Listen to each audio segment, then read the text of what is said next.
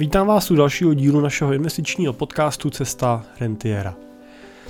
Dneska bych se chtěl zaměřit na téma, který mi, nebo který mě inspiroval náš posluchač Ondřej, který mi poslal dotaz k investicím do stříbra nebo komodit jako takových. Eh, moje jméno je Jiří Cimpel a jsem privátní investiční poradce a wealth manager ve společnosti Cimpel a partneři, kde se jako honorovaný investiční poradci snažíme pomáhat našim klientům na té jejich cestě k rentě a jejich finanční nezávislosti a následně jim pomáháme tu rentu taky čerpat tak, aby jim nikdy nedošla. Tak a pojďme teda se pustit do práce a do tématu. Ondřej se konkrétně ptal na to, že ho zajímá, jakým stylem by měl člověk investovat do stříbra nebo zlata, jestli má kupovat nějaký index nebo přímo cihličky nebo mince a ptal se, jestli se u stříbra platí nějaká daň a jestli se to vůbec potom ještě vyplatí. A píše, že by řekl, že tohle téma relativně aktuální, protože by se mělo zlato dostat přes 1800 dolarů za unci a píše, že ho může následovat i stříbro.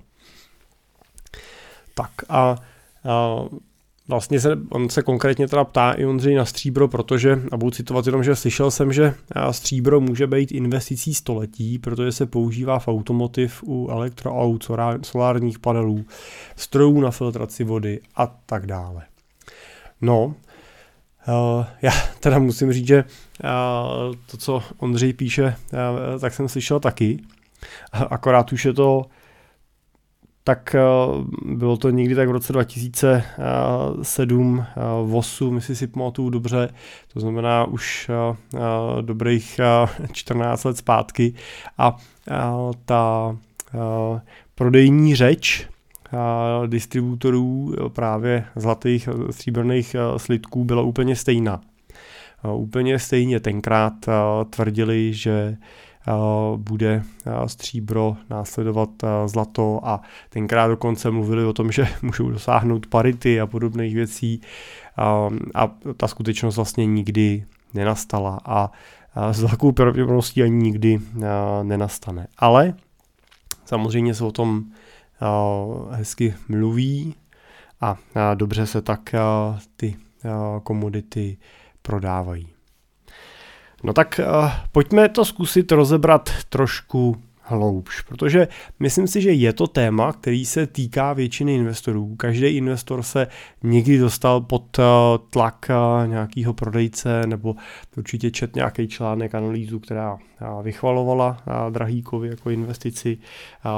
Všichni víme, že zlato je spojený s bohatstvím minimálně v tom, jak se to prezentuje a zlatou cihlu má skoro každá centrální banka.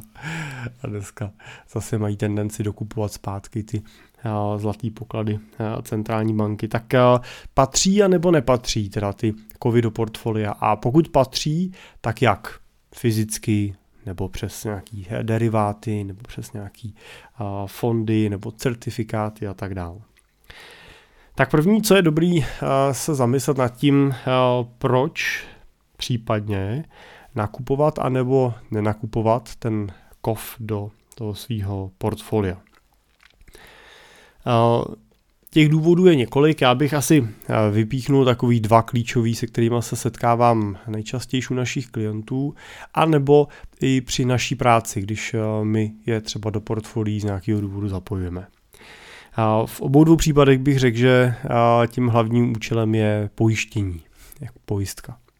A teď myslím pojistka proti něčemu konkrétnímu. Tak v případě, že si kupuju fyzický kov, to znamená koupím si skutečně a odeberu si domů nějakou tu cihličku, nebo možná bych třeba spíš preferoval než cihličku minci, nějakou velkosériovou, tak proč to dělám? Tím hlavním důvodem, který u klientů vidím, je to, že řeknou, no dělám to proto, když by všechno přestalo fungovat a nastala tady nějaká krizová situace typu válka, změna režimu a podobné věci, které už jsme v minulosti zažili. A já budu potřebovat nějakým způsobem třeba opustit republiku nebo budu potřebovat uh, přesunout ten uh, majetek uh, bez toho, aniž by to někdo měl možnost vysledovat v nějaký třeba digitální transakci a podobně z jednoho místa na druhý, tak tam může být ten kov určitě pozitivním nástrojem. A můžeme samozřejmě diskutovat o tom, jak když přesunete do toho zlatého kovu, řekněme třeba miliony korun, nebo do toho stříbrného, tak zrovna u toho zlata můžeme, když tam přesunete miliony korun a on je sice malinký, no ale ty miliony korun, oni jsou sice malý, ale dost těžký, tak jak budete utíkat s třeba 20 milionama korun v botě, když budu vážit x kilo, tak ale to samozřejmě už jdeme do, jdeme do nějakých extrémů, vždycky nějaká cesta je a samozřejmě můžeme vždycky řešit, že to můžete někam zastrčit, že když pojedete autem a tak dál, tak tenhle ten význam už v minulosti ten kov prokázal, a doufejme teda, že ho nebude prokazovat v našich životech i v budoucnosti, ale pokud by taková situace nastala, tak tam samozřejmě je asi výhodnější, když máte máte milion korun v nějakých menších slicích nebo mincích ve zlatě, než když je budete mít v akcích na burze, protože ty na těch hranicích asi nesměníte. Tak, to je takový téma pro uh, milovníky konspiračních teorií, uh, ale bohužel samozřejmě nikdy nemůžeme říct, že uh, nikdy nic nenastane, takže uh, pokud uh, uh, se chcete připravovat na takovou variantu, pak samozřejmě nic neskazíte tím, když uh, uh, nějaký kousek uh, těch vašich aktiv a v Sonkou budete mít. Ale myslím si, že se pořád bavíme o nějakým pojistným kousku, to znamená o uh, to, o tom, že tam mám tolik na to, abych to mohl použít na nějaký takovýhle svůj a, přesun a, a případně to, jak pak budu se snažit dostat k tomu bohatství z toho zahraničí, tak bych zvažoval i dalšíma možnostmi a dalšíma variantama. Mimochodem, je ale dobrý říct, že pro ten snadný přesun aktiv eh, z jedné strany hranice na druhou eh, jsou tu i další alternativy. Jednou z nich může být třeba eh, dneska tak často zmiňovaný a oblíbený Bitcoin, pro jehož přesun dokonce vlastně ani nepotřebujete mít žádný fyzický zařízení sebou jediná podmínka je, jestli zvládnete zapamatovat teda uh, celý ten uh, bezpečno, celou tu kombinaci bezpečnostních uh, slov, kterou pak se můžete zpátky do té svojí peněženky dostat odkudkoliv na světě. Ale i to může být variantou a nějakou složkou pro třeba diverzifikaci pro někoho, kdo má obavu z podobného rizika. Eh, tak, ale to je už zase téma na jiný, eh, jiný podcast. Eh, když vynechám konspirační teorie, tak můžeme říct, že zlato může být velmi dobrou pojistkou proti nějakým strmým poklesům na akcích. Pokud vaše portfolio se skládá z akciových pozic a vy máte obavu z toho, jak byste dokázali akceptovat nějaký velký pokles na těch akcích, řekněme v nějakých velkých desítkách procent, anebo si takový pokles dlouhodobě nemůžete třeba úplně dovolit, protože váš cíl leží v kratším horizontu než za x let, který vyžadují ty čisté akciové investice, nebo oni to nevyžadují, ale právě z důvodu toho rizika, že přijde pokles a ten bude x let trvat, tak byste neměli na cíl, který potřebujete 100% realizovat za 2, 3, 4 roky od teďka mít portfolio, který bude postavený 100% na akcích, protože hrozí riziko, že za rok, za dva přijde pokles a ten pokles se nespraví do konce toho vašeho investičního portfolia a vy byste museli vybírat nějakou část těch investic z poklesu. Takže na tyhle ty krátkodobější cíle typu chci si za ty peníze postavit barák, potřebuje na studia pro děti, budeme za ně kupovat auto a tak dál, tak musíte do toho portfolia vkládat i další aktiva, které budou právě bezpečnostní pojistkou proti těm poklesům na akciových pozicích. A jedním z takových aktiv může být zlato.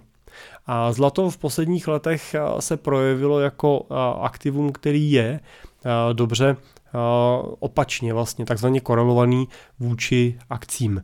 To, že je opačně korelovaný, znamená, že klasicky, když akcie rostou, tak zlato nemá na růžích ustláno a většinou neroste nějakým extrémním tempem, ale pokud naopak akcie klesají, tak to zlato má velmi významnou tendenci posilovat. Není to, není to žádná jako fyzikální vlastnost, to, že akcie padají, zlato roste. Je to, eh, je to spíš behaviorální vlastnost toho kovu, eh, protože ta, ten růst té ceny nebo změna té ceny nastává přesunem těch aktiv a, a přesunem investorů z jednoho aktiva do druhého.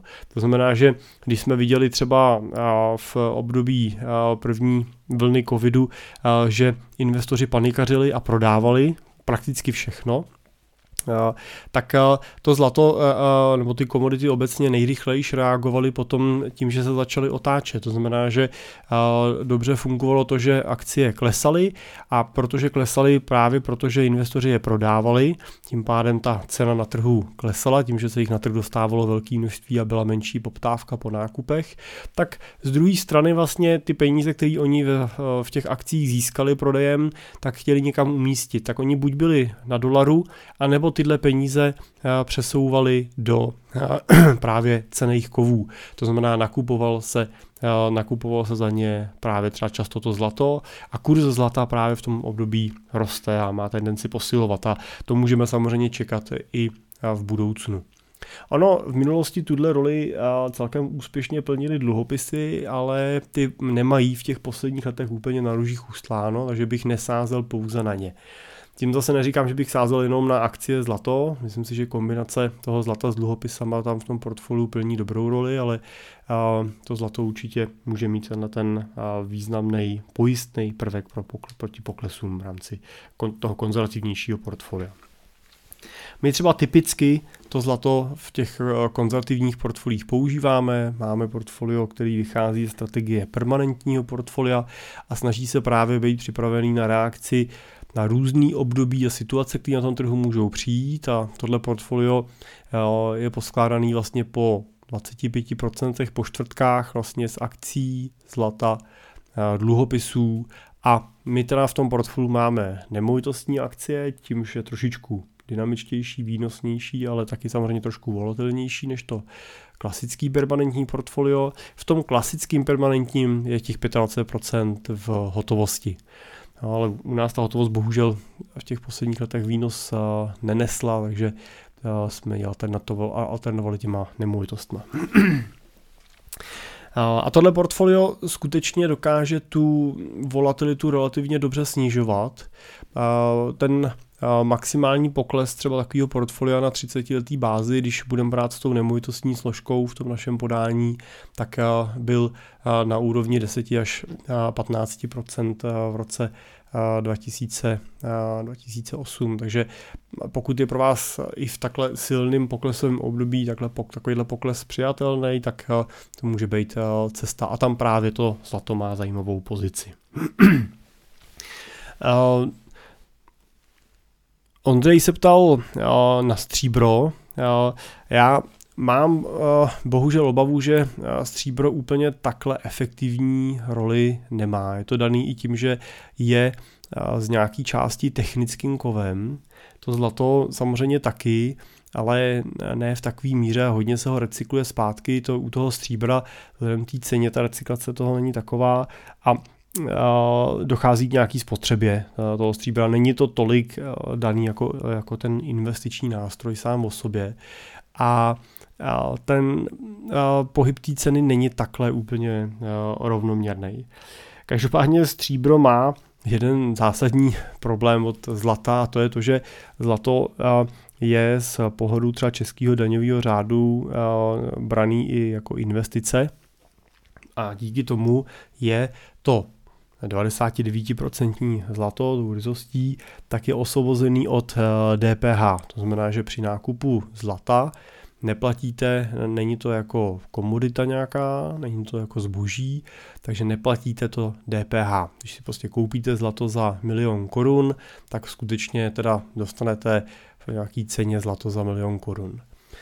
Když ho budete chtít prodávat, tak ho za ten milion teoreticky prodáte. No, samozřejmě je tam při tom prodeji toho fyzického kovu je tam nějaký spread, je tam nějaká, nějaký poplatek, který zaplatíte, takže klasicky, jako když si kupujete třeba euro, tak máte jiný kurz nákupní a máte menší kurz prodejní. Jo? Že kdybyste to koupili a hned prodali, tak na tom té samé směnárně proděláte tak u toho zlata je to stejný. Jo? Když ho koupíte a hned ho prodáte, tak dostanete třeba o, a teď jak kde, ale řekněme třeba o 5% míň, jo? že byste prodělali. Ale pokud počkáte a to zlato povyroste přes o těch 5% plus, tak už zase můžete prodávat a vydělat na tom.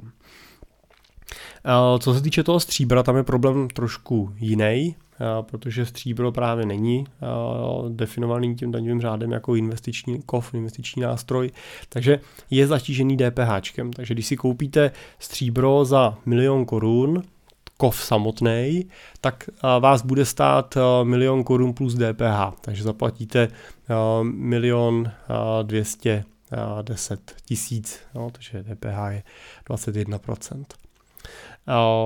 Tak. A to je samozřejmě problém, protože většinou nekupujete to stříbro do obchodního majetku a to DPH si v něj neodpočítáváte, když ho koupíte jako fyzická osoba typicky třeba. No a tím pádem, pokud byste to stříbro hned prodali, tak, uh, budete, uh, tak ho budete prodávat už ale bez toho DPH. Vám to DPH nedá ta protistrana, která to stříbro vykupuje. vykupuje. To znamená, že uh, vy dostanete nejenom o ten spread té ceny toho nákupu prodeje míň, to znamená nedostanete jenom třeba, že byste dostali, no takhle, vy dostanete o ten spread míň, dostanete, dostanete třeba 950 tisíc. No ale vy jste zaplatili nejenom ten spread, ale ještě i to DPH.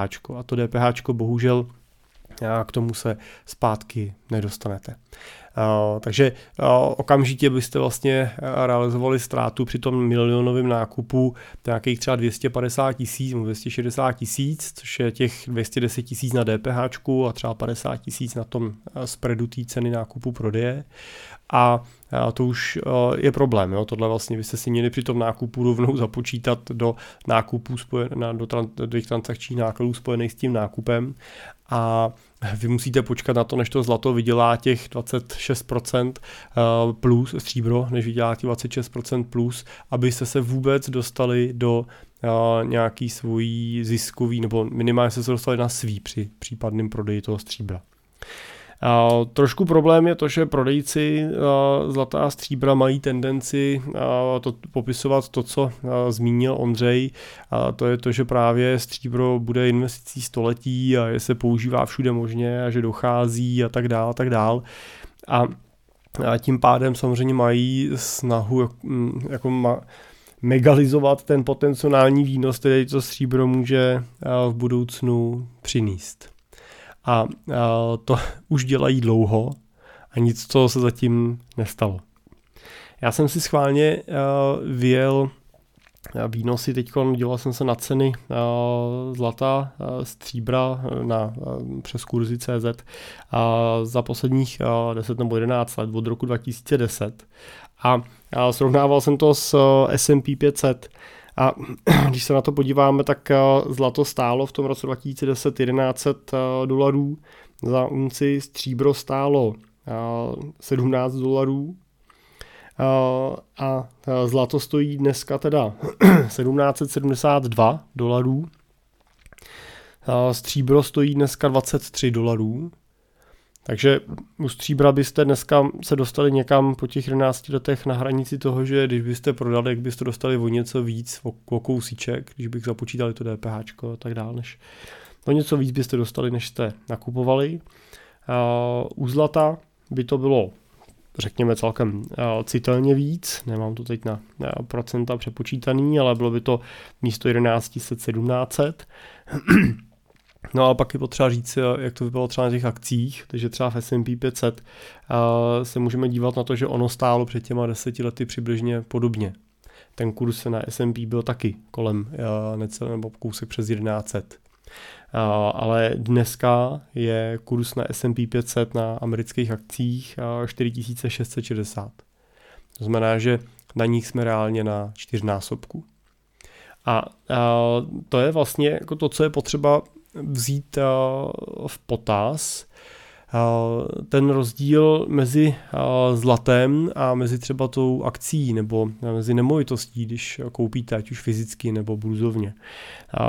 U toho zlata nebo stříbra prostě koupíte kámen a ten kámen by měl za těch 10, 15, 20 let být úplně stejný. A to, co vás teda, to na co sázíte, tak sázíte na to, že ta poptávka po tom kameni a ochota uh, někoho jiného za něj zaplatit bude vyšší než v dnešní době. No a to samozřejmě může nastat a nemusí nastat. Jo. Těch faktorů, který to ovlivňují, je celá řada. Pokud se ale koupíte akci nebo si koupíte nemovitost, tak u té akcie typicky kupujete podíl na firmě, nebo když to bude nějaký celý index, tak na mnoha firmách, který zaměstnávají velké množství chytrých lidí, kteří jsou tam proto, aby tu firmu řídili tak, aby za rok, za dva vydělávala víc peněz, než vydělává dneska, dodávala víc služeb nebo zboží, než dodává dneska a díky tomu samozřejmě, že vydělává víc, no tak zvyšuje svoji cenu. Ona do, dokonce ani nemusí nezbytně vydělávat víc. Jo? Nemusí ta firma vydělat o 10% víc, než vydělala letos. Ono stačí, že ta firma vydělává třeba furt stejně. Jo, že prostě, když se bavíme o nějaký velký akciový společnosti, takže prostě uh, třeba těch, a teď uh, nějaký příklad můžeme říct, že prostě těch 500 milionů dolarů vydělá každý rok. No a když bude vydělávat 500 milionů dolarů každý rok, no tak Eh, záleží z těch 500 milionů, eh, kolik vyplatí na dividendách, to se dostane přímo k investorům a kolik si nechá na další rozvoj. No ale od těch 500 milionů, který zůstanou uvnitř, ta akcie logicky vlastně zvyšuje svoji vnitřní hodnotu. Takže ta akcie bude přirozeně vlastně nabývat na ceně tím, že ta firma vlastně do sebe absorbuje pořád nový a nový peníze. Jo, a čím víc peněz té společnosti je, ať už je to ve finančních aktivech, nebo je to přeměněný na nějaký jiný aktiva, postaví to, to fabriku, koupí jinou firmu a tak dál, tak to vlastně všechno zvyšuje hodnotu té akcie. Takže tím jenom chci říct, že u té akcie vlastně můžeme jednoduše předpokládat, že ta cena poroste právě tím, že generuje ten zisk. Pokud to nebude generovat, no tak z toho indexu vypadne a nahradí jiná firma, která ten zisk generovat dokáže. A stejně tak u nemovitostí. Nemovitost pronajímáte, ona nese, ona nese výnos a ten sám o sobě vlastně přináší nějaký zhodnocení té vaší investice. A když to u toho zlata se nic takového neděje. To zlato prostě bude pořád stejný, pořád stejně velký a skutečně spekulujete jenom na růstu té poptávky vlastně po té dané komoditě v, tom, v průběhu toho času. U stříbra je to stejná, stejná situace. Takže z tohoto hlediska já jako dlouhodobý investor určitě víc důvěřuju těm aktivům, který mají nějakou přidanou hodnotu, který přináší nějakou dodatečnou hodnotu, ať už v podobě nájmů, dividend, kuponů a tak dál. A to zlato stříbro v tom portfoliu skutečně využíváme právě pro tu pojistnou funkci. Pro, pro tu funkci toho, že když chceme snižovat tu volatilitu, tu kolísavost té investice, tak doplněním nějaký složky zlata menší si koupíme vlastně to pojištění. A koupíme si ho vlastně za aktivum, který z mýho pohledu neporoste tolik, jako eh, ty akcie, takže budeme mít menší výnos, nebo to možná třeba žádný, kdo ví, ale my ho tam nemáme proto, aby tahle složka generovala výnos, ale právě proto, aby eh, dělala tu protiváhu k těm akcím eh, v těch dobách, kdy budou ty akcie mít krušní časy. A samozřejmě takové doby určitě na investičním horizontu toho investora přijdou. Dlouhodobého investora. Jo, tomu se nevyhneme. To teď neříkám, že přijde příští rok nebo další rok nějaká krize, ale pokud investujete na 10, 15, 20 let nebo investujete s mezigeneračním pohledem, tak prostě je přirozený, že musíte počítat, že přijdou i velký poklesy a velký krize v průběhu té doby je potřeba na to být připravený. To je normální. Tak, takže asi, asi tak. Doufám, že jsem Ondřejovi odpověděl. Já ještě řeknu, že samozřejmě naši investoři se nás ptají na to, jestli mají mít fyzický zlato, mají si ho koupit nebo nekoupit, držet, nedržet, nebo už ho mají a ptají se, jestli si ho mají nechat, nebo jestli nemají spekulovat na to, že ho prodají, když třeba je vejš a tak dále. Já jim na to většinou odpovídám to, že pokud ten jejich majetek eh, přesahuje 10-15 milionů korun, tak eh, mít nějakou menší část, řekněme v nějakých jednotkách procent eh, toho svého majetku v kovu fyzickým, někde bezpečně uloženým, není určitě žádná zásadní chyba. Na druhou stranu to, co je potřeba vzít potaz, je to, že nemá smysl tenhle ten kov zahrnovat do toho investičního portfolia. To znamená stresovat se tím, že každý rok budete přepočítávat, kolik ta vaše cihlička, kterou jste si koupili, tak aktuálně stojí, jaký na tom byl výnos nebo nebyl výnos, jestli to byla dobrá investice nebo špatná investice. To je, to je zbytečně stresující otázka, kterou si podle mého názoru nemusíte pokládat. A uvažoval bych nad tou investicí do toho zlata stříbra jako skutečně nad budováním nějakého svýho zlatého pokladu, který a některý investoři řeknou, no já přesně dělám zlatý poklad, který potom může jít dál tou rodinou. Nebo řeknou, no je to prostě pro mě pojistka na to, kdyby se všechno pokazilo, tak já do toho, do toho můžu sáhnout a můžu třeba právě se tím někam dostat a tak dál. No a tam vám opravdu stačí, když, ten, když budete mít majetek 20 milionů korun a do toho zlata si takhle přesunete do 5%, tak máte milion korun, ale klidně by to mohlo být i méně, může to být třeba půl milionu korun, ale řekněme, že v horizontu těch, těch 5% majetku, když budete mít ve fyzickém kovu, tak tím nic neskazíte. Zároveň těch 5% je dostatečně málo na to, aby vás nemuselo stresovat, jaký výnos dělá a můžete na ně v podstatě zapomenout. No, můžete je, teď samozřejmě ne úplně fyzicky, kdybyste ho nikam zakopali, tak je potřeba nikomu říct, kde je, ale pokud ho máte uložený třeba v bance bezpečnostní schránce a, a, a rodina ví, že ta schránka existuje, takže se s váma něco stane, se k ní dostane bez problémů, tak nemusíte řešit víc k tomu. Můžete prostě jenom vidět, že takovouhle pojistku máte.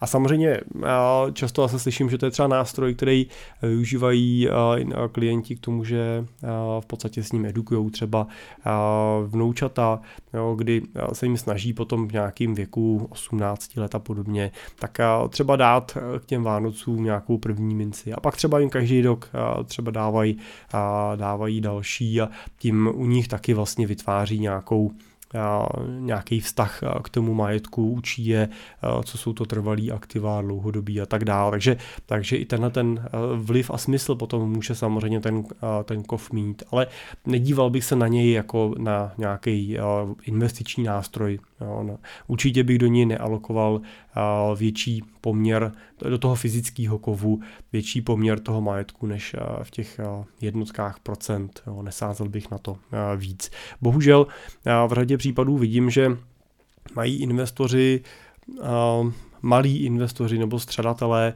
takže mají naprodávaný různé produkty spoření do zlata a stříbra a, posílají si do nich nějaký tisíce korun.